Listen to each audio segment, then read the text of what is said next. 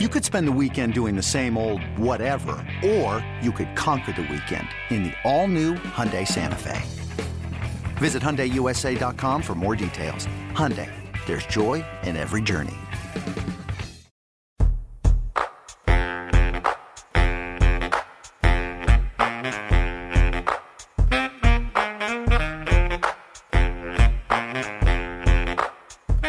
I noticed uh, this is episode number 12 of Minor League Baseball's The Show Before the Show podcast, and I noticed that, you know, like going back and listening to past episodes, every week I say something along the lines of, like, man, a lot of big names promoted this week, a lot of big guys moving up this week. And at first I thought, like, is that just a crutch I'm falling on? And then I realized, I no, thought that. this was going to be about Bubba Starling again. Here's, what, I thought you were here's what happened when Bubba Starling was recruited out of high school. No, I but like but no, every week. Every week now we have giant names moving about. It's not just like something that I'm falling back on because it's something for me to say. This is like it doesn't stop. It doesn't stop. It's an onslaught. They're all just running away from us. They don't want to have to talk to these MILB. Oh, man, I know because have you noticed that the only one of MLB.com's top four prospects remaining in the minor leagues is the one who has done an interview with us, and that's Lucas Giolito. Buxton's in the big leagues. Carlos Correa's in the big. Sorry, Lucas. We ruined everything for you. So, with that, a big welcome into episode number 12 of MILB.com's The Show Before the Show podcast. I'm Tyler Maun. Out of New York City is Jake Seiner. And, uh, man, it really is. It's the year of the prospect. It's the year of the rookie, whatever you want to call it. And it has not slowed down. If anything, it's speeding up because we saw uh, Byron Buxton get promoted this past weekend. Francisco Lindor went up to the Cleveland Indians this past weekend. Uh, yesterday, two more big promotions with Kyle Schwarber, the Chicago Cubs, who's going up for a brief kind of cameo at the major league level. Domingo Santana, the Houston Astros, is back up. He made his debut last year. He's back up now uh, as the Astros have placed Colby Rasmus on the bereavement list, but it's it doesn't stop. It has not stopped. It's not a crutch that I've been falling on. It's really all of these guys all the time are making debuts. This has been an insane season so far. Yeah, just off the top of my head, the list I have now of guys who've been promoted this year is Correa, Kris Bryant, Byron Buxton, who was also this weekend.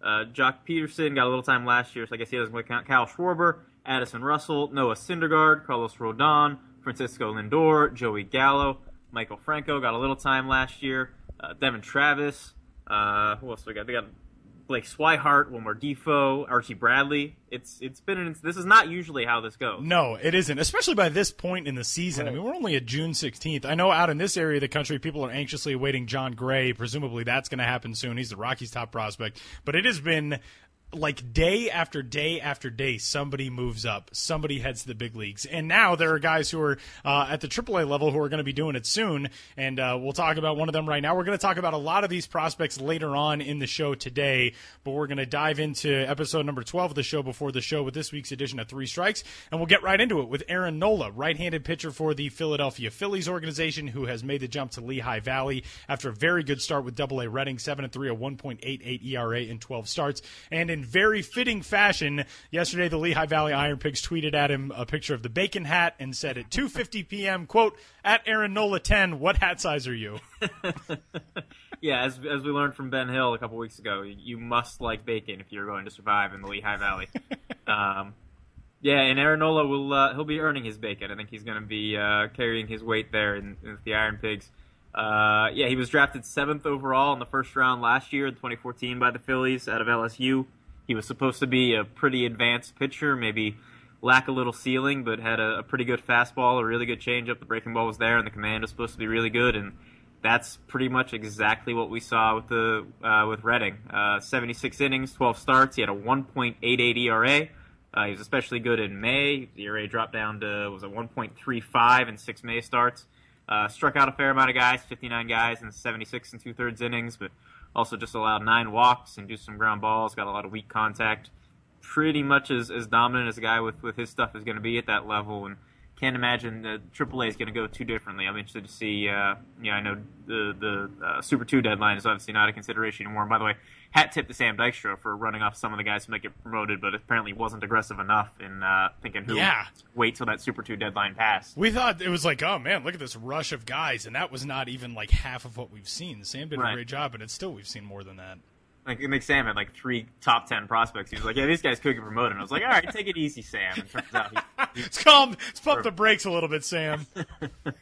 uh, yeah, Nola could I think be one of those guys who who joins uh, them in the majors by uh, by the end of the year. Uh, certainly, is, is pitching like that. The the control and the command has been as advertised, if anything, a little bit better. The stuff we're hearing is, is really good, and uh, you know, certainly I think the Eastern League hitters are pretty happy to have him up in, in, in the International League.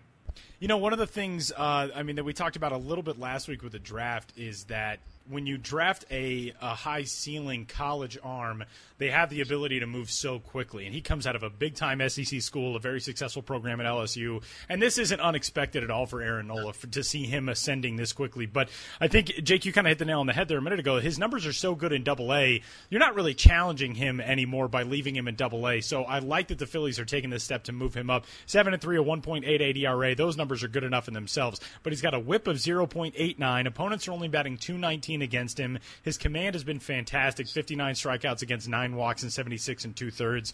Nothing left for Aaron Nola to prove at the double A level. Give him that challenge at the International League and see if he's in Philadelphia here within pretty short order.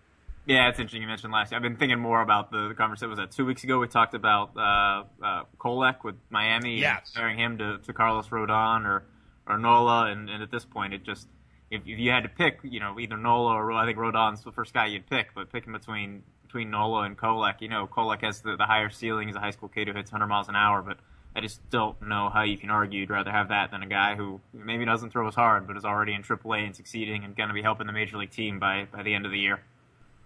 Strike two, Jake. Fire away. We're going to switch uh, gears from a, a, really good pitching arm to a really good power bat. Yeah, a, uh, a really good power bat that is hitting especially well lately in uh, Class A Lake County. Bobby Bradley is a first baseman. He was the Indians' third round pick last year and already looking like uh, maybe one of the steals of that draft class. Uh, certainly from a power standpoint, been one of the more impressive guys there. Uh, he played in the rookie level Arizona League last year and won the Arizona Rookie League Triple Crown. Uh, this year he has struck out a little bit more. He got a, a very aggressive promotion to the Midwest League for a high school guy. Um, so his batting average is taking a little hit, but that little hit has him down to hitting 279. The real story with Bradley is the power. He's got 11 home runs in just 38 games. He missed a little bit of time with injury. They had a, an oblique strain and he's come back from that. He's got four home runs in his last five games, five in his last eight. He's on pace for 32 home runs, which is sounds impressive. That's 32 runs for anybody. But for a teenager in the Midwest League, this yes. is not a league where guys hit a lot of home runs. Last year, the league leader for the whole league hit 22 home runs, and last year was a little bit of an anomaly because it was a colder year. Um, the weather hasn't been that much different this year; been a, a little bit warmer, a little better. But the since 2010, there are only three guys who have even hit 20 home runs as teenagers in the Midwest League and that's Matt Olson, Miguel Sano, and Nick Franklin. So you got Nick Franklin, one major leaguer, Miguel Sano, maybe the best power prospect left in the minors, and Matt Olson, who's probably right behind Sano for that that title. Um, Bradley, as a 19 year old, is kind of forcing his way into this conversation. Uh, I talked to Larry Day, the hitting coach at Lake County, for a story over the weekend, and it sounds like it's not just a, a tools thing with Bradley either. He is one of the hard, most harder working guys on that team. The makeup seems to be off the roof. He's showing up to, to the cages at two o'clock. He's getting three hitting sessions in before every game. Um, it's not an accident. This power's coming. He's hitting home runs the other way. He's hitting, pulling home runs. You know, the strikeouts got to come down a little bit at some point. But for a 19-year-old in Midwest League, you're not too concerned about that. Know, it's a shame. He's probably a first baseman only. He's got seven triples already, which is he was listed by MLB.com as a 20 runner, which seems just a crazy thing for him to have as many triples as he has. Yeah. I, I, asked Larry about that, and he very politely said, "Yeah, I know he's he's not a burner. Um, not, not, don't don't read too much into the triples. So I think he's probably a guy who's who's going to remain at first base. So there is a lot of pressure on that bat. But sounds like the power is something we haven't really seen, uh, or when we have seen it in the Midwest League like this, it's been from guys who went on to really become guys you got to know. Um, so Bradley seems like he's he's pushing his way into that that caliber of, of player and prospect. Well, and it's a good time to pause for a segue. We're going to have Razor Shines on the show today, the double A manager of the Tulsa Drillers and the Los Angeles Dodgers organization, and ask him about the maturity of another teenager, a guy, Julio Urias, who we have heard so much about his maturity and his mentality. And I talked to Bobby Bradley earlier in the year, and that's kind of what he reminds me of. Uh, it was right after he came back from his injury that forced him out of action for about a month. It was an oblique strain. And it, this was back uh, on May 12th. And he said that basically what he was able to do when he was was shut down was just sit and observe and learn. He said, quote, it shows you a whole other side of it. While you're not playing, you get to take all your mental at bats. You take way more at bats mentally than you would physically in a year, which is a really good thing. I mean, for a kid who's 19 years old to be talking that way out of high school with the ability, not just the maturity, but the patience to just sit through at bat after at bat of his teammates and think, what would I do in this situation? What's he going to come with in this situation? That's extremely impressive. And you don't see that a lot out of anybody. It's not just the fact that he's a high school kid and he's young, but a lot of guys get so frustrated and so bogged down in those circumstances when you're sitting out, especially with a frustrating injury like an oblique strain, something that can be nagging, something can affect you can, for a while. For for Bobby Bradley to say, "No, that's I embrace that. I sat there, I talked with my hitting coach, he talked with Steve Karsay during games. He would say he would see things about what he could do uh, and and the way that he could approach things when he came back from the injury. That was extraordinarily impressive to me He was the AZL MVP last year, and it looks like the Indians have really hit on a guy who could climb quicker than I think maybe some people saw for him coming out of the draft last year. But right now, I mean, like you said, his, his average is taking a bit of a dive. He's a 279 hitter, but he's OPSing 969. He's slugging 588. There's a lot to like about Bobby Bradley. Yeah, yeah, and that will segue into then talking about another first baseman too, with strike three. Um, another guy who the pressure is on the bat, but has a little more of a, a, pedigree and a background than, than Bradley, and that's Dominic Smith with the Mets. Um, Smith was a first round pick back in 2013, uh, and kind of disappointed, I think, a lot of Mets fans last year. He was assigned to full season Savannah, and we talk about Bradley hitting so many home runs right off the bat. Uh, he hit Smith hit one home run in 126 games with Savannah. Savannah's got a, a park that's tough on left-handed hitters, so you, you cut him a little bit of a break for that, but at the same time, one home run from a guy who's, who's got to be a power hitting first baseman. He's not going to play other positions. It was a little disconcerting. Um, this year he's come out. He did hit 26 doubles in, in 2014, so that was sort of the, the silver lining there. Um, he's come out this year. He kind of started out in the Florida State League looking like the same guy for a lot of April, and starting in May, he's just been outrageously good. The power we're still waiting for. He's only got two home runs, which he's got two home runs in his last, I don't know, 20 games or something like that. In his first 162 full season games, he only had one. So there's more power there. But he's up to 21 doubles for the season. Um, and I talked to uh, Luis, or, uh, yeah, Luis Rojas, the manager at St. Lucie, for a story a couple weeks ago, and um, kind of shared some interesting things. He thought the big problem with Smith, and I thought this was really interesting, and something we've seen with some, some other prospects in the past too, is it wasn't that he doesn't have power and strength. When in BP he'd hit balls a long way, you'd see him you know going the other way, focusing on that. He could hit balls out to the opposite field, hit balls out to the pull side. The power is there, and it's not that he was swinging and missing a lot. The problem was that his hit tool was good enough where he was chasing pitches off the plate and he was still connecting, but when he'd connect with those pitches, he was rolling over on ground balls, he was hitting pop ups, or he was hitting you know weak rollers to the opposite field he was not making the kind of authoritative contact you look for in a first baseman. Um, so what Rojas said is he really saw uh, an adjustment with Smith in late April, early May, where he started being more selective with what pitches he was going to swing at, started swinging at more pitches in the zone, and that allowed him to use a more authoritative swing and to really connect more. And he thinks that's what's leading to the doubles. We talked to him like two weeks ago, so it was early on in this hot streak that he's on now, and sort of been watching and monitoring and seeing. And it seems like more and more Rojas' theory that if, if Smith can just shrink down the strike zone, that he's going to be able to tap into more power, more strength, up the batting average. I mean, in May he hit 276 with uh, how many of those doubles did he have? He had 13 of those doubles. OPS take up the 950. He's got a 918 OPS so far in June. He's hitting 362. He's got seven more doubles. He got another one of those home runs. Seems like a guy who he's still a long way to go to maybe justify the profile and justify the first round pick as a guy who's going to be a bat first first baseman. The home runs are going to have to come eventually and the Florida State League is not an easy place to do that. But seems like he's trending finally in the right direction, and at least showing a, a little bit to justify the Mets uh, taking him so early in that 2013 draft. You know, one thing that's really interesting about guys like Dominic Smith, too, when you play at the lower levels, if you have an advanced bat and an advanced approach at the lower levels, that can actually harm you in certain ways because you talk about you want a guy like that to shrink the zone down.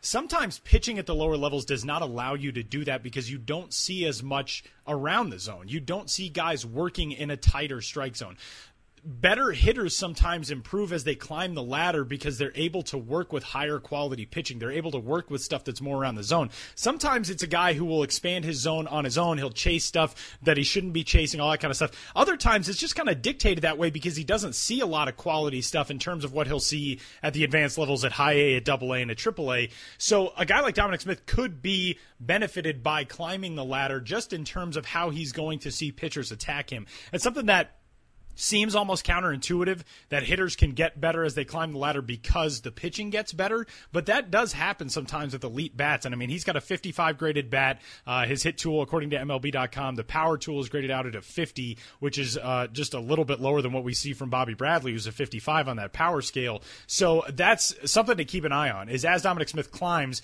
maybe that's what's going to be better for him, is he'll see some higher quality approaches against him. Yeah, and I don't want to speak for the MLB.com guys because I don't, I don't necessarily know their thinking, but I imagine their thinking is that's projecting 50 in-game power, but I don't right. think it's a fair representation of Smith's raw power. I think he has more strength than that. Um, I don't know that he's he's certainly not Joey Gallo. He's not a guy who's, who's got a chance to hit 30 or 40 home runs, but I think he's a guy. And this is interesting. I'm writing about Michael Conforto this week, and this ties in. It seems like the Mets are really identifying guys who are very, very proficient at using the whole field, and that's the thing they're prioritizing, especially with those first round picks. Brandon Nimmo is the same way, uses the opposite field almost to a fault. You know, he almost doesn't have a swing where he pulls the ball and hits it hard, or uh, certainly doesn't show it as often. It's a real focus on using the the opposite field with the gap, and um, Smith, I think, really fits that. and gets a tougher profile to make work at first base. I think if he's a center fielder or a third baseman or something, that you can be more encouraged that he's going to make those numbers work. there aren't a lot of first basemen who can be. I mean, you basically got to be. You know, Freddie Freeman, I think, is like a 20 home run hitter who can play first base, but it's because he hits 330 and gets on base and, and, just smokes like 50 doubles a year. Um, so that's that's that's the kind of profile I think Smith is is. If it's going to work out for him, it's going to be those sort of Freddie Freeman kind of numbers. I think he's a different sort of hitter and different sort of approach, but um, I think that's kind of what he's he's trying to grow into and so, showing signs at least now of, of possibly tapping into some of that and, and getting to that point. Three strikes for episode number 12 of Minor League Baseball is the show before the show podcast. As always, you can rate, review, and subscribe on iTunes and flick us a question if you got one. Podcast at MILB.com. We'll do our best to get those answered uh, as well going forward. But for now, we're going to step out of the Florida State League talking about Dominic Smith, and we're going to head over to the Texas League. Double A manager in the Los Angeles Dodgers organization, Razor Shines, will join us from the Tulsa Drillers to talk about the glut of talent that has moved to his team and his organization this season. We'll talk to Razor Shines right now.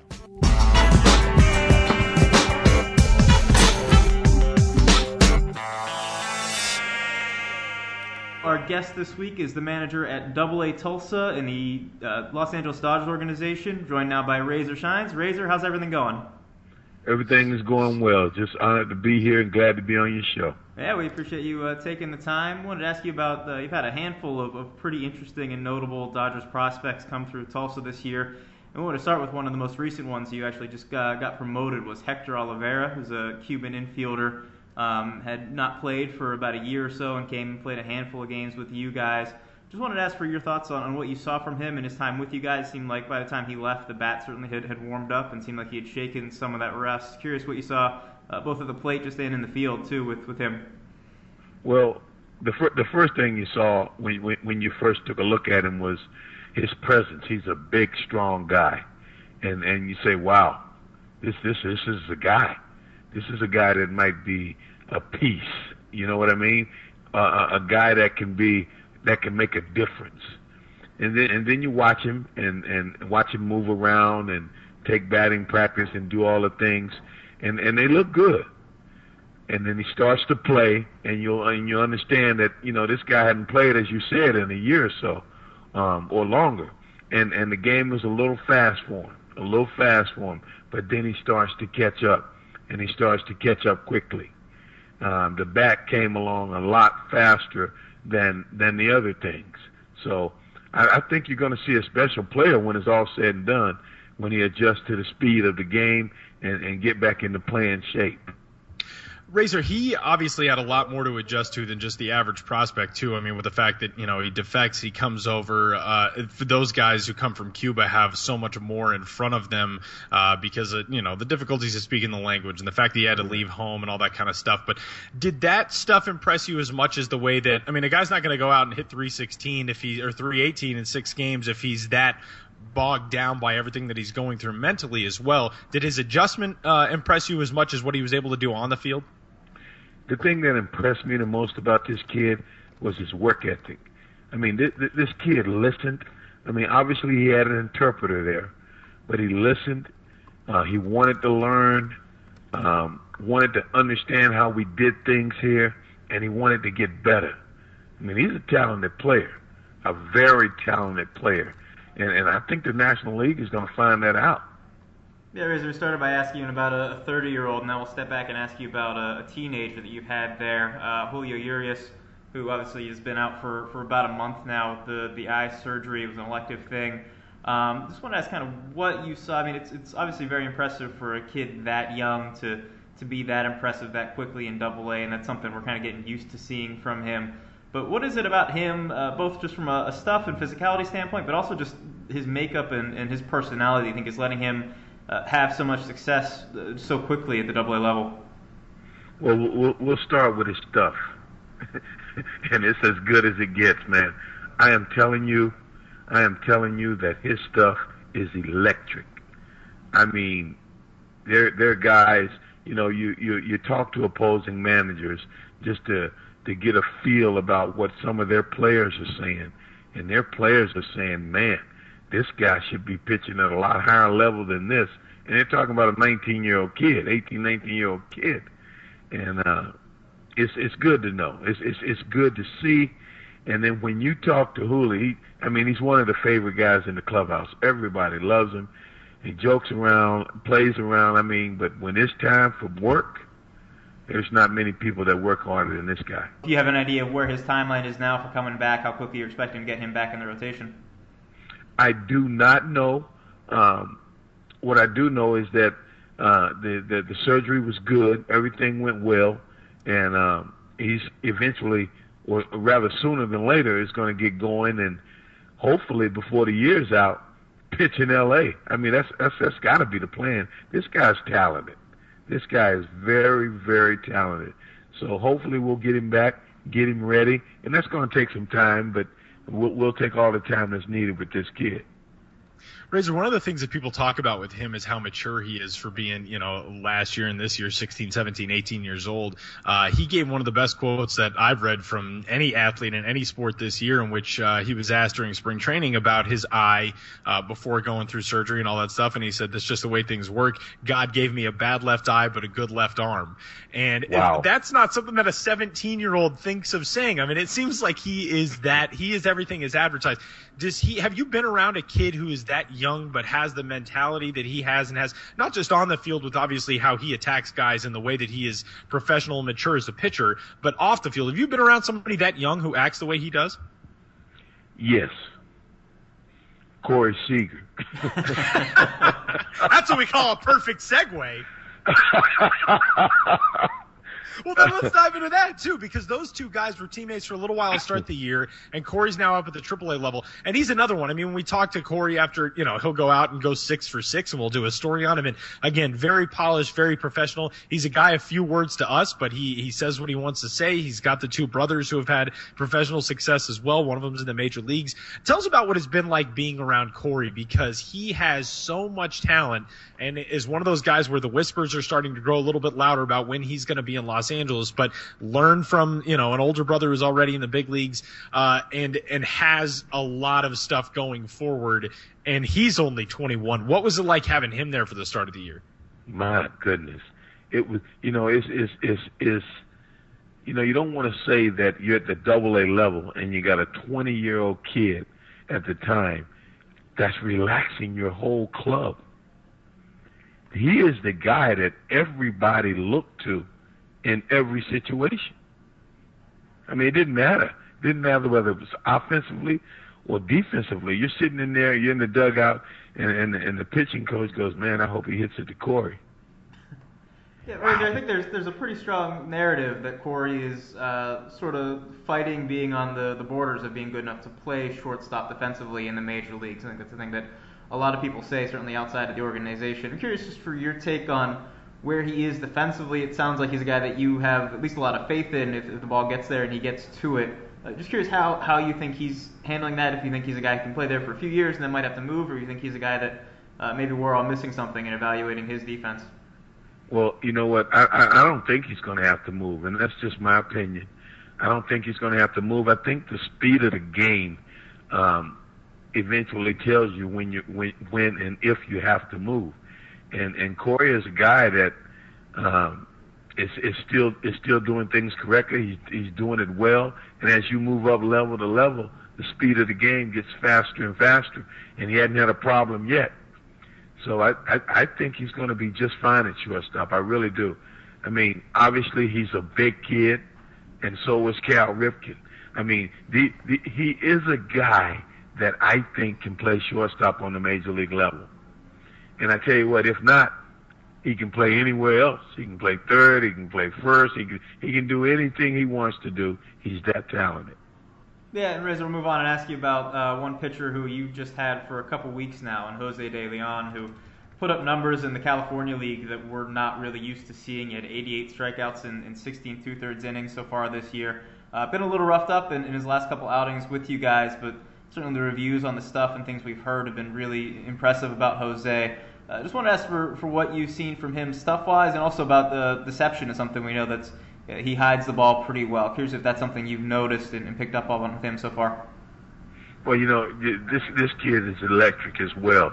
I mean, you you you you got a kid who um, I saw the, the Joey Gallo kid that's up in um, Texas right now. That's that's doing a pretty good job up there. I saw this kid just really have his way with him and I mean no fear. I mean, he gave up a leadoff home run in the well to the third place hitter in the in the first inning, and five, and six innings later, he's still in the game. That's the only run they've gotten, and he's got 11 strikeouts. I mean, this guy is is pretty good. You know, I don't, I don't know what's going to happen. I don't know, you know, the timetable they may have with him, but he is really good. He, he's a, a kid that has good composure as well. I mean, lately, um, you know, he got, he got scuffled up a little bit, um, left a couple of balls up, and when you leave a couple of balls up uh, on, on this level, they do get hit, and uh, he'll learn from it. He's our starter tonight, and and and, and I'm excited to see him pitch every time he goes out.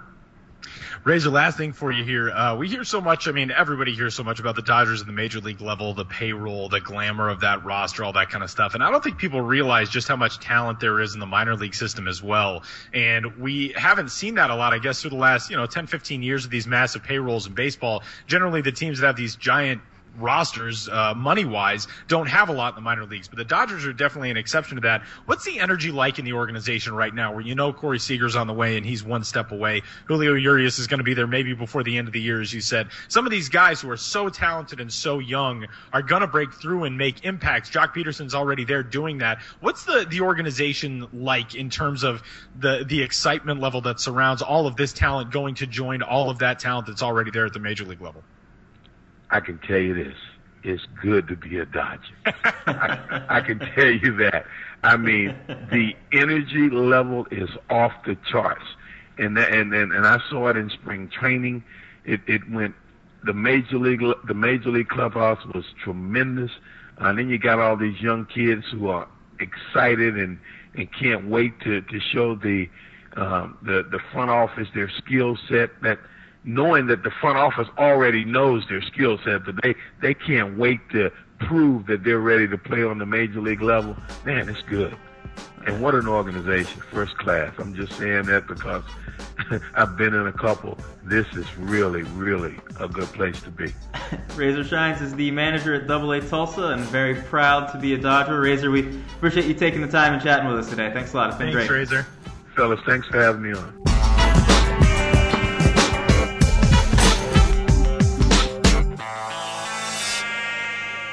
Huge thanks to Razor Shines for joining us from the Tulsa Drillers. It's a good time to be a Dodger, as Razor Shines said. Um, the one thing that I wanted to ask him that I did not get a chance to ask him when we do Miners Moniker Madness every summer, we used to do it in bracket form, and one of the bracket names was the Razor Shines bracket. I wonder if he ever knew that. I, I don't know. It's a high honor. I forgot we did the brackets, and that was that was. I wish we had those to still name this. I'm trying to think of managers we might name them after now. Razor shines. The, yeah, I know. I feel like there's a handful of managers that just could carry the day on their own. Yeah. Uh, Name brackets. Nothing's coming to me, but I'll, I'll tell you. Midway through this segment, I'm going to come up with something. I'm just going to shout it out. Just yell it out. Why not? Uh, episode number 12 of MILB.com is the show before the show podcast. We're going to go back to sort of what we were talking about in the first segment, but didn't get to expound on there.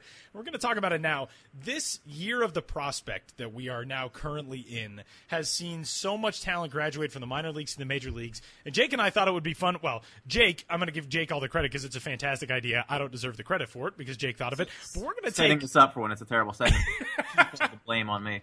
we're going to take our top 10 players. We're going to pick five each, and we're going to draft them based on how we think their careers will be as major leaguers going forward. What we would want to build a team around our favorite five guys each.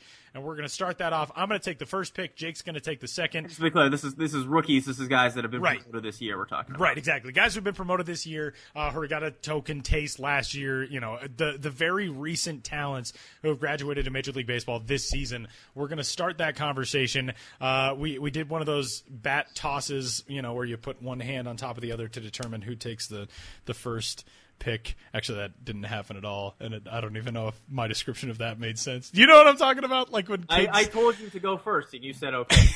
Really.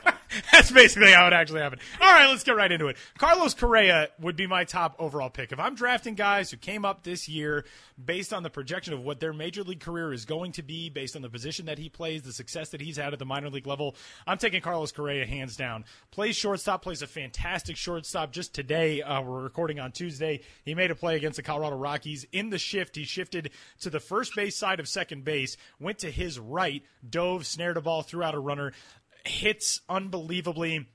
As Jake has noted several times, added a decent amount of muscle this year, and it's maybe improved his range and his speed. It's improved him on the base paths rather than what you would fear for a guy at that position, it hampering him. Carlos Correa is the total package. Uh, great personality, great maturity, very professional. I take Carlos Correa number one overall. Yeah, I think I probably would too if I had the first pick, but since I gave it away, I think it, it's, it's close to a You coin flip. decreed. I think it, it's close to a coin flip though with the the guy I'm going to take, who's Kris Bryant, the third baseman with the Cubs. Um, you know, you, you only question, even close to a question with him, was would the strikeouts be a problem in the major leagues? And so far, he's he's answered that with a resounding no. Uh, through how many games has he played now? He's through 53 games in the majors. He's got a 482 slugging percentage, 403 on base percentage. He's hitting 294. He's got seven home runs, five stolen bases. Defense at third base has been pretty good. He's gonna be a cornerstone player. He's gonna hit for power and get on base at, at third base. The makeup seems to be, you know, the kind of thing that's gonna fit in the clubhouse well. And um, yeah, I don't, I don't, I don't. I think those two are pretty clear top two for me at this point, especially with the way that Bryant is. Uh, you know his numbers and everything have translated to the major league level. Um, so pretty easy number two for me there. Third overall is the top overall prospect in all baseball according to MLB.com, and that's Byron Buxton. I'm going to get my get my team shored up up the middle. Buxton at the start of the season, I mean, we know what difficulties he had last year staying healthy and all that kind of stuff, and wasn't really blowing the cover off of the ball in Double A Chattanooga until the end of April, beginning of May, and then he kind of slumped in May a little bit as well. But graduated to the major leagues last week, uh, and uh, had upped his average and his OPS at Double A Chattanooga to 283 and 840 respectively. And the tools are just off the charts with Buxton. In 12 games so far in June, a 370 average and 879 OPS. He grades out at or near the top of the scouting scale in basically every category. He's a 70 overall in the 20 to 80 scouting scale, according to MLB.com. He does everything. Uh, despite the injuries, you still feel like the ceiling is probably as high as ever for Byron Buxton because he is 21 years old. A five tool guy. When he's healthy, there's nobody in baseball who's as good as him. Uh, I lucked out getting the, the number one pick because I get both Correa and Buxton. This team is loaded. Yeah, I think Already. there's- I think I think there's a tier that ends there, and then uh, eh, maybe not. I would argue this guy. I'm going to take Joc Pederson with the fourth pick, the center fielder with the Dodgers, um, and he's he's. This is where it starts to get interesting with this practice because Peterson uh, ended last year as the 15th overall prospect by MLB.com, and I think that pretty fairly sums up kind of where I would have put him coming into the season. Thought obviously he was a, a really good prospect and probably a pretty good major leaguer, but he, he'd struck out a lot in AAA. Um, you know, you always have a little trouble projecting power just coming out of the PCL. Seems like a strong guy, but um, his first half of the season, I mean, he's, he's put himself in position to win Rookie of the Year. He's got 17 home runs in 63 games. Uh, he is striking out in almost 30% of his at bats. He's only hitting 249 as of this recording. but he's got the most uh, WAR according to Fangraphs of any of those guys. His defense and center has been really good. He's a guy who I think has has moved the needle for himself by having such a, a good pro debut. Um, I think makes himself uh, pretty clearly the fourth best guy uh, of those uh, promoted this year.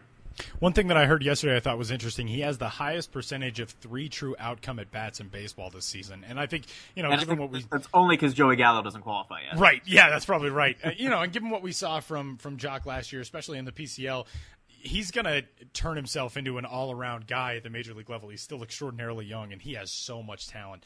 Uh, number five overall, I'm going to go to the mound. I'm going to take Noah Syndergaard uh, at fifth overall. Syndergaard is one of my favorite guys to watch in the minors at the major league level. Uh, fastball can get up to 98 miles an hour. It runs in on right-handed hitters. He's got a fantastic curveball. His changeup was very good last year. Got a little bit better. Syndergaard. It's funny to think about the fact that the Mets got him in exchange for R.A. Dickey because at that time you kind of thought like, oh man, the you know, R.A. Dickey turned into such a great story. The Mets were in a, a very odd transitional type of period, but to get Noah Syndergaard out of that deal, one of my favorite guys to watch. Uh, as a competitor, what we've seen from him, uh, you know, on Twitter every once in a while, but on the mound, how fiery he can be. I love the way that Noah Syndergaard carries himself. I love his stuff. He was the Mets' top overall prospect coming into this year, number nine overall in MLB.com's uh, rankings of the top 100 prospects. He's my guy if I'm going to start a staff out of these guys. Yeah, I think uh, probably that'd be my first pitcher off the board. But since you took one, I feel like I have to take one. I'll go with Carlos Rodon with the White Sox. Uh, off to a pretty good start. In the, is already in the majors after being drafted just last year. He's got a 3.86 ERA in 10 appearances, seven starts. Uh, control and command haven't been quite there, but I have a, a lot of faith based on his track record that's going to come around. I think he's got uh, the slider is a difference maker of a pitch. I think it's already one of the best in the majors, and I think the fastball is going to be, you know, certainly good enough to back that up, and the changeup is good enough to, to be the third pitch, um, to be a, a guy who pitches at or near the top of pretty much any rotation. Uh, don't know if he'll ever take Chris Sale as the ace in, in Chicago, but I think he's he's certainly going to come close and uh, have a lot of faith, as much faith as you can certainly have in a, pitching prospect this early in his career, that he's going to be a guy who uh, eats innings and, and, pitches successfully there. So I, I think I'd, I'd take so- Syndergaard first, but I'm happy to get Rodon. And Rodon's so polished. I mean, again, a, a high level college arm, a guy who came out of NC State and really was not that far away from the major leagues when he came out uh, as a draft prospect last year. Uh, I'm going to go back off of the pitching realm, and since we have to have a rivalry between these two teams, you took Kris Bryant, so I'm going to take Joey Gallo. And Gallo is a guy who is probably going to be ticketed back for Round Rock relatively soon. The Rangers said that when he was promoted that he would get a taste of the major leagues, then he would head to AAA and continue to refine his game there. But there is not anybody in the minor leagues who brings as much excitement with one tool to the to the game every day, to the plate every day as Joey Gallo does with his power. Is he going to stick at third base? I think that remains to be seen. I personally think that Gallo has the athleticism to stay there. Is a big guy for third base, but this is an age of big athletes. I mean, everybody said Troy Tulowitzki couldn't stick at shortstop. They've made the same claim about Kris Bryant over at, at third base. Uh, everybody seems to want to project that those guys will not stay where they are and yet in a lot of cases they do. I think Gallo can stay there. I think his defense will continue to improve. The thing that I like about Joey Gallo that we've discussed a lot on this is he has shown the ability to cut down on his strikeout numbers when he is needed to and to continue to grow as a hitter. We've already seen how great the power tool is. A lot of times that just stays stagnant with players. When you are a great power hitter, you continue to be a great power hitter, but guys start to chop away at what you're able to do and you settle somewhere around the median of what your curve is as a developmental player going uh, up toward the major league level. But for Gallo, to do things like cut down his strikeout rates when he made the jump last year from Class A Hickory to the Class A Advanced Myrtle Beach, and then on to Double A Frisco, where he struggled a little bit more strikeout wise last year and improved again this year going into the season. I really like that from Joey Gallo. Again, one of the most exciting guys in baseball, and I would nab him for third base. Yeah, you, you have first division tools and show some kind of ability to improve. I think that's that immediately makes you a can't miss guy. Um, yeah, one. Uh, so next pick, I'm gonna go another big bat. You mentioned big athletes. I'm gonna take a, a, a large athlete in Kyle Schwarber, the catcher slash outfielder slash DH for the Chicago Cubs. Got called up yesterday. Uh, is is on the roster today on Tuesday, but not in the starting lineup. I think that game is just getting underway now as we're recording. Uh, Schwarber is the was a first round pick last year. Um, has just obliterated minor league pitching. Hit 320 in Double A with 13 home runs. Uh, he's got what has he got like 30 home runs just in his minor league career already. Um, his his overall batting line was 91% better than everybody else at Double A in the Southern League um, this year. I, I think a guy who is undoubtedly going to hit. I don't know if he's going to be a catcher long term. I don't know if he's going to be any good in left field. The bat is good enough that I really just don't care. I will find. hopefully, I have an American League team where we're making a push for that that DH in every league. Um, but the bat's good enough. I don't I don't care where defensively he ends up. I think it's going to play and play to a, a really good level.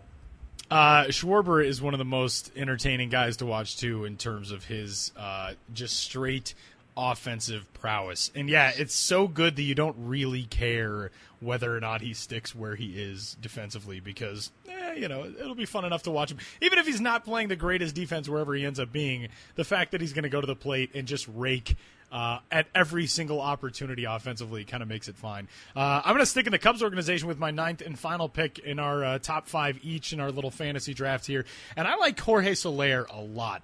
Soler is a Cuban defector, uh, defected in 2011, signed for $6 million as part of a nine year contract that he inked with the Cubs.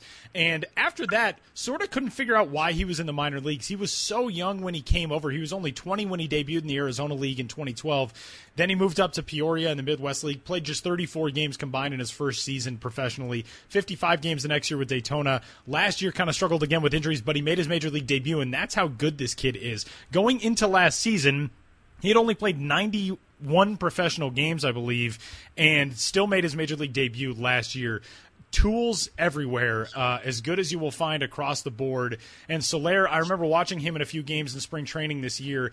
When the ball comes off his bat, it jumps the way it comes off of few guys' bats. I remember him hitting a line drive uh, at Glendale in a game against the White Sox that had the fence been any weaker in left field, I think he probably could have taken it down from how hard off the bat and what a straight line it was to left field. Soler has he speaks loudly. His tools are very, very good, very well rounded, and I really like what he brings for the Cubs going forward.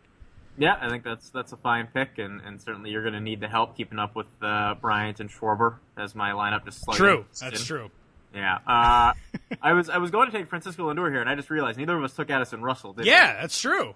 I am. I'm, I'm actually going to flip the or script okay. take Addison Russell instead. Lindor, I think maybe would fit with my team because I, I have a team of guys who are maybe not the best defenders, but going to hit, but screw it, we're, we're going to keep hitting. Uh, I'm going to take Addison. I think right now he's a guy who can play shortstop at the major league level and hit enough to provide a lot of value there.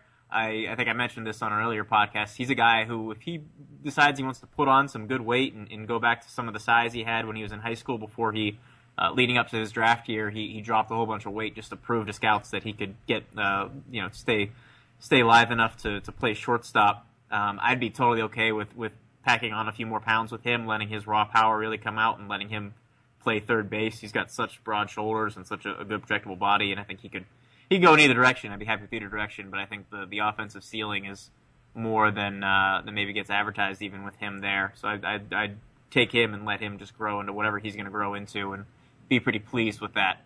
Man, that is how good this Cubs system is right now. We just drafted our top 10 guys of talent that has made the jump to the major leagues this year, and four of them are Cubs.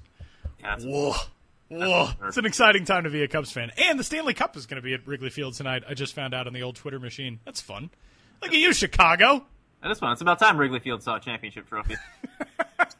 So those are our top ten, our fa- our five favorites from each uh, for this massive year of the prospect that we have seen so far here in 2015, and uh, more on the way. I mean, Domingo Santana comes up, gets his first major league hit today. Schwarber will get his first action tonight. He'll play six games as it appears, and then head to AAA Iowa. And there are a lot of guys on the doorstep. We already talked about Aaron Nola. Uh, a whole lot more guys are coming. This has been such a fun year. We picked a really good year to start a podcast. I think. I think we did too. And Corey Seager's another one too. Who's coming. Right. Just talked about with Razor Shines. I think you uh, you understand a little better after hearing from Razor just kind of how highly the Dodgers are, are thinking of him and maybe why.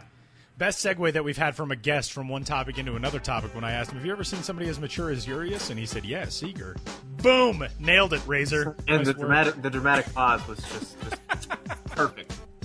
Uh, Benjamin Hill, Ben's Biz blog, will join the show next for our weekly segment discussing all things business, all things crooked number, and all things puns with Ben Hill coming up right now.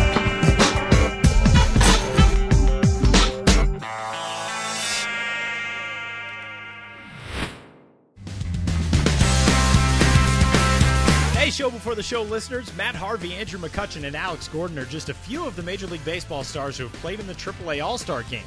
And now you can help select the players for this season's game at Werner Field in Omaha, Nebraska.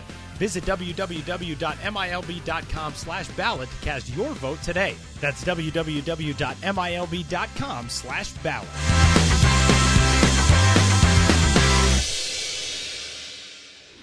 Benjamin Hill joins us from, uh, I would assume, right next to Jake Seiner here on episode number 12 of the Show Before the Show We actually, podcast. we actually got separate offices. Oh, okay, that's good. You're just you're keeping each other as far apart as possible. Yeah. No more mixing with the Ben's Hills, the Ben Hill segment. Uh, hey Ben, Hey, Tyler.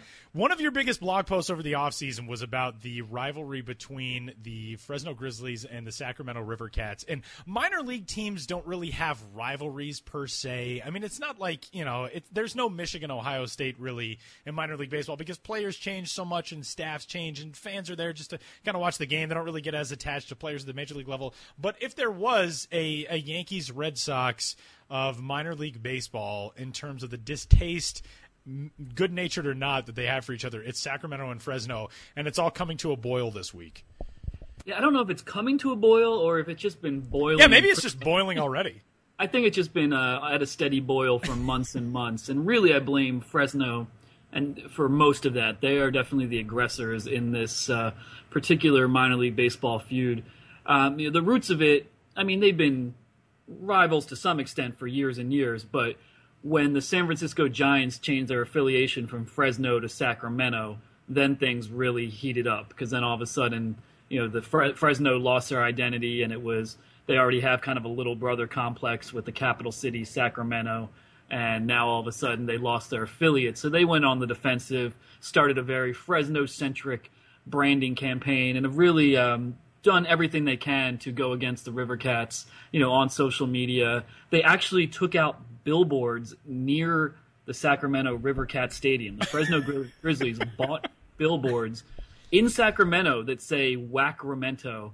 Um, that's one of their signature hashtags, not Sacramento, Wackramento. So they, they, you know, that's how far they're going. It. They bought actual ad space in Sacramento to call the River Cats the Wackramento River Cats, and it, it's been along those lines for months and months. And um, on Tuesday, the Grizzlies are staging a promo called Grumpy Cat Wackramento, where if you go to the box office and you have a social media post, Instagram or Twitter or what have you, and you show it to someone in the box office, you show it on your phone, and it's a picture of a grumpy cat with the hashtag Wackramento, you get into the ballpark for 50% off. So that's probably a first in the history of sports that you can use a uh, a meme. That's what they call it, right? Not a Yeah. meme. I always call it a meme when I read the word.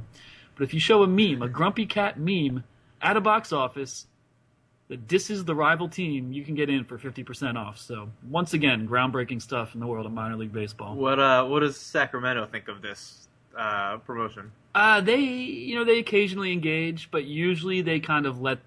They're kind of like the big brother who kind of lets Fresno like work themselves up and get all mad, and and then they'll just kind of say something kind of condescending, sort of like they're there, they're there. Like uh, in the story I wrote in promo preview, I said, hey, you know, you guys uh, with the River Cats have any response to this latest latest Fresno attack? And um, one of my contacts there just sent me a screenshot of Pacific Coast League attendance, which of course shows Sacramento on top. Kind of like, eh, whatever. So I think they sort of enjoy being above it all, or at least that's the the approach they take. And then Fresno is kind of saying, you know, we're Fresno first, we're California, you know, Fresno's nothing. That's fine with us. You know, we'll we'll, create something from nothing, and they they've definitely got a chip on their shoulder. It's been fun to see. Based on uh, if you just go to the Fresno Grizzlies Twitter feed right now, pretty much all morning has been spent engaging with people who are just really not pleased. Uh, River Cats fans who are just really not pleased with the the whole Grizzlies uh, attack line this year. And it's kind of funny to see people get all worked up over minor league baseball Twitter feuds. It's not something we see very often. No, and it gets a lot of attention. You know, teams are always scrambling for attention, and few things I've seen from my perspective get more consistent attention than a, uh, a good old Twitter battle. It's become a, you know, very much a 21st century way to have a rivalry, but really fun, and you can get you know, it's a perfect forum for quick insults back and forth. what, what, what could be better? really what it's there for. yeah. it's the entire point of Twitter. Uh, ben, let's uh, travel to the Carolina League. We'll go from one coast to the other. And the Frederick Keys, who we talked about last week, bringing in a celebrity chef. Now they're bringing in a celebrity game show host. Uh, I did not know this, but Pat Sajak apparently lives close by, sort of, to Fresno, or to Frederick. And uh, he's going to be making a, a, stop at Harry Grove Stadium. Gets his own bobblehead. I hope he's spinning a wheel in it. Uh, but the host of Wheel of Fortune is going to stop by Harry Grove. That's a pretty cool, you know when you say celebrity in a minor league baseball context, it's, it's all various degrees of celebrity. And There's like a fifty percent chance it's a cat. Yeah, yeah. There was Hero Cat in Bakersfield last year, but you know, celebrity in minor league baseball usually means a, a sitcom star you you know from 25 years ago you've largely forgotten about, or a wrestler who retired you know 25 years ago, and that's fine. I love those guys. So in that continuum, Pat Sajak is a pretty good get and I don't know his exact connection with the Keys, but he does live in Maryland um, at least part of the year. And I think this is the second time he's come out to the ballpark. You know, he's a baseball fan. He used to have a show on MLB radio. Um, I never heard it, but you know, he's a, he's a, a true baseball fan. So I think um, I don't think it's a, a, matter of the Keys spending a ton of money to get him as much as him enjoying baseball enough to, to come out and do this and honored with his own bobblehead and throwing out the first pitch, signing autographs, all that stuff. But, you know, I would love to meet Pat Sajak. He's the kind of celebrity you don't think of him as huge and A-list, but, you know, you grow up with that guy um, just as just by having a television, basically. So I think that's a pretty cool, uh, pretty cool minor league celebrity appearance for sure yeah, we've talked on the show before. Tyler used to work for the Myrtle Beach Pelicans, and it seems like, depending on how you want to look at it, you either got out just in time or got out a little bit too soon, maybe for your own health. Uh, Myrtle Beach had a big hit last year with their prostate cancer awareness night. And Ben, I wonder if you could just kind of recount what they did last year and what they're doing this year to up the game on uh, on Father's Day. Well, uh, Myrtle Beach Pelicans president Andy Milovich um, he started a industry trend last year when he received an in-game prostate exam uh, during the seventh inning stretch as he sang "Take Me Out to the Ball Game," and you know that got national attention, kind of went viral. Uh, a crazy stunt, and you know, in an ice bucket challenge sort of way, he passed it on that challenge on to another executive. So it's been done six, eight, ten times throughout the industry, and hopefully more guys will continue to do that. As goofy as it is, it does raise awareness for hey, you know, get your prostate checked. If these general managers can do it more or less in public in a broadcast booth or in a press box during a game while they sing, how hard can it be? And this week, the Pelicans upped the ante by giving away a Father's Day bobble finger. You know, the finger being, I guess, how you would uh, administer or receive the prostate exam. And it's a Father's Day bobble finger. The finger bobbles, and it has a little uh, blue ribbon tied around it, kind of as a memory string or whatever you call that, uh, as a reminder. Hey, get your uh, prostate checked. And the final thing about it is that it's uh, sponsored by an emergency plumbing company called Roto or Rescue Rooter. So there's a bobble finger Father's Day prostate cancer awareness bobble finger sponsored by Rescue Rooter. if that's not minor league baseball, I just do not know what is. Some more good things coming up this week. Uh, the Akron Rubber Ducks will se- celebrate 25 years of Nickelodeon. The Altoona Curve are giving away Josh Harrison Garden Gnomes. Uh, Star Wars Night, of course, all over the place, uh, which is coming up, I think, seven different times this week, just over back to back nights on the 19th and 20th. Uh, at what point, Ben, do you think are we going to see a shift from Star Wars Night to Jurassic Park Night? I don't know if that'll ever really happen. Yeah you know, people you hear a lot of chatter like, "Ugh, Star Wars Night's so boring," but that's people on the internet who just follow enough sports media personalities that they see these jerseys all the time. True. As long as a Star Wars night keeps it's just a once a year occasion that sells out, you know, your particular ballpark, I don't think it's going to get old. It's you know, it's it's a franchise that's almost 40 years old and and still going strong. So I think the Back to the Futures, the Jurassic Parks, the Ghostbusters, they'll kind of rise and fall along with you know sequels released or anniversary milestones. But it's very hard to find something that has the uh, the enduring appeal of Star Wars. So I don't I don't see that really being replaced as much as just occasionally supplemented by other franchises. Yeah, I'm trying to think of what what separates Star Wars and Back to Back to the Future and Star Wars seem like the big two, especially Star Wars that always get featured by these T. Is it just that they have so many different costumes to choose from and things to I mean, Star Wars is a big deal, but Back to the Future is a big deal. But we have other trilogies and music movies that seem like they're just as big. I don't know what it is about those. I don't, I don't know if you have thoughts on that, Ben. But we could just move on to your crooked number too. If Oh, we can talk about theme jerseys for for hours and hours if we, if we. Uh, I, I will say, I think a lot of it is anniversaries. So uh, Goonies to a small extent, and Back to the Future to a larger one, is because it's the 30th anniversary, and uh, and then it's new releases. Jurassic Park is a new one, so they're doing that.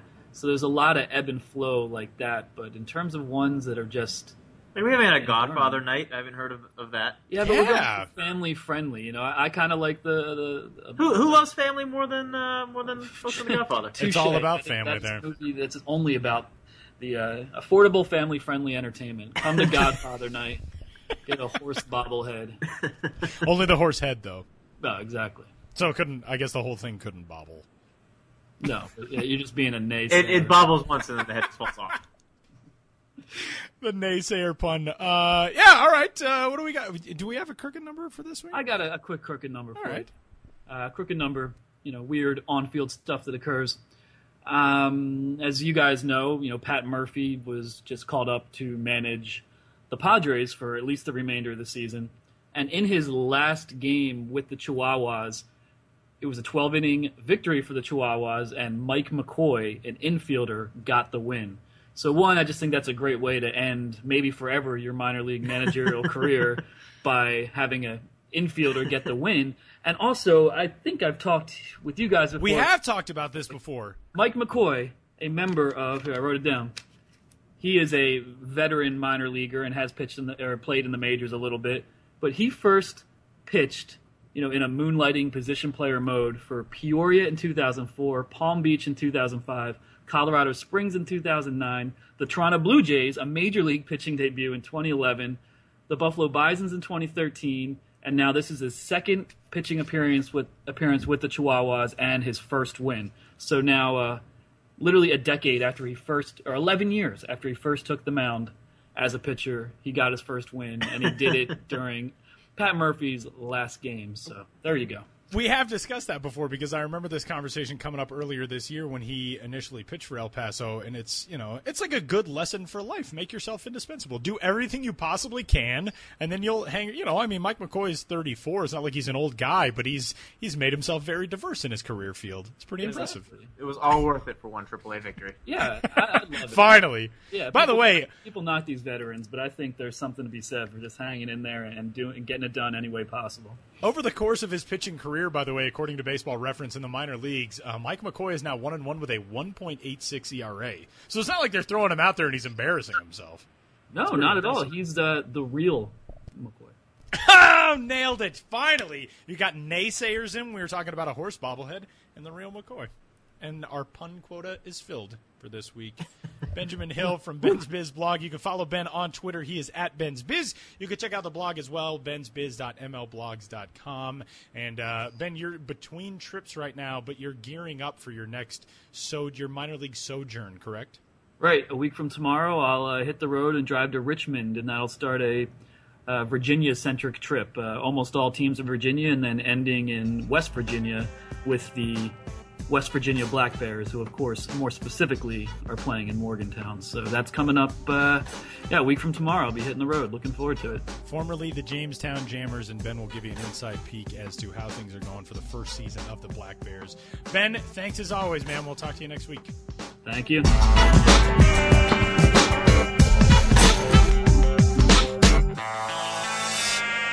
We are a week away, a week plus away from Benjamin Hill's next trip, and as we talked about after that segment ended, I write the next two promo previews. So, ugh. Ben Hill, Yeah, those so, are the uh, biggest shoes to fill. No pressure. Oh man, Counting on you to carry the uh, the weight of Benjamin Hill's workload. I'm already terrified. And I read the prospect roundup on Friday, and that's normally a Jake Seiner special. And uh, oh man, you're all going to be. Very, let's just put it this way: you're all going to be very disappointed in me by two weeks from now because I am not Oh, those yeah, guys. we have so much faith in you, Tyler. We're definitely not going to be reading over the preview on secretly on Friday night. It's okay. And Ben's definitely not going to give the promo preview a second look, just even though he doesn't usually do that. None of that's going to. Totally trust you. None of that's going to happen. Wrapping up episode number 12 of MILB.com's The Show Before the Show. You can rate, review, and subscribe to us on iTunes and check us out on the old Twitter machine as well at Jake underscore seiner. I'm at Tyler Maun. Minor League Baseball is at MILB. And we got uh, some other cool stuff on the site right now. Before that, just really quickly, we wanted to note uh, Ben did mention in that last segment that the San Diego Padres have announced that AAA El Paso manager Pat Murphy will serve as interim manager for the remainder of this season. I think that's really cool. There was some discussion a few weeks ago. The Milwaukee Brewers wanted permission to interview Pat Murphy and add him to their major league staff. The Padres did not grant that permission. Now maybe we understand why. Uh, Pat Murphy, by all accounts, one of the really, really good guys in minor league baseball. The few times I've talked to him, he's been outstanding. So really exciting news for Pat Murphy and for the Padres organization. Congratulations to him. And uh, speaking of AAA, we also have uh, in a world that is much discussing uh, All Star Game balloting. You don't have to just vote for the Major League All Stars, Royals fans. You can vote for AAA All Stars as well. International League, Pacific Coast League will square off in Omaha at Werner Park on July 15th. You can go on to milb.com/slash ballot right now and vote for your favorites to represent your team in the AAA All Star Game. Yeah, you can get all the storm chasers in there. We can exactly a hometown crowd they might as well be voting for Storm Chasers. It's in Omaha. Yeah, yeah, that would make sense. Uh, yeah, at least we got that coming up this week. We got uh, the short season leagues are starting this week uh, on Thursday. And if you're curious who's going to be in the short season leagues, we actually have a draft tracker on the website. If you go to the MILB.com homepage and scroll down a little bit, you find our 2015 MLB draft pick tracker where we are keeping track of uh, who signs where and what rosters they're assigned to. So, for instance, we can already tell you that Texas's Dylan Tate has been assigned to short season Spokane. Uh, I think that's the only one we have of the elite first round. Kevin Newman has been assigned to uh, West Virginia, so he'll be there waiting for Ben in Morgantown. So if you're curious about where your team's first couple picks are going, you can uh, head over to that draft tracker and, and figure it out from there. It's all there at MILB.com. And again, you can always check out the show there as well. You can listen to the show before the show on MILB.com, or you can find us on iTunes. Give us a rating, give us a review, give us a subscription. You can send your podcast questions if you are so inclined to podcast at MILB.com. And uh, until next week, another fun one this week. I'm sure by next week, the rest of the top 100 will have been promoted to the big leagues, and Jake and I won't have anything to talk about at this rate. Yeah, I can just sit in silence for half an hour. I think people would like that better than hearing hearing my voice for minutes. So. Get out of here, Jake. Best part of the show before the show is Jake Seiner. Everybody knows that. Uh, You're the one. Very, very kind of you to say. If we were a boy band, you would be the Justin Timberlake. I would I, be the, I would, I would, I would be the. Uh, which one was the Backstreet Boy who never actually sang? was there one of those? How did I, I not know say, that? uh, uh, uh, Kevin. Was it Kevin? I think it was Kevin. Okay. Was was there a Kevin? I can't. God, '90s me would be so mad. my uh, my eighth birthday present was tickets to a Backstreet Boys concert, and it's the best present I've ever gotten. Oh man. In this boy band, the four of us, me, you, Ben, and Sam, I would be the Joey Fatone. Like every once in a while, mildly entertaining, mostly annoying. I think that's how everybody feels. That's, That's a weird way to end the show. uh, yeah, we'll talk to you guys next week. We'll see who has joined uh, the major league ranks by next week, and maybe we will do an entire redraft of our top ten, depending on how this year of the prospect continues to go. But check out games all week long on MILB TV at milb.com. And uh, until episode number thirteen, enjoy watching some minor league baseball. We'll talk to you next week.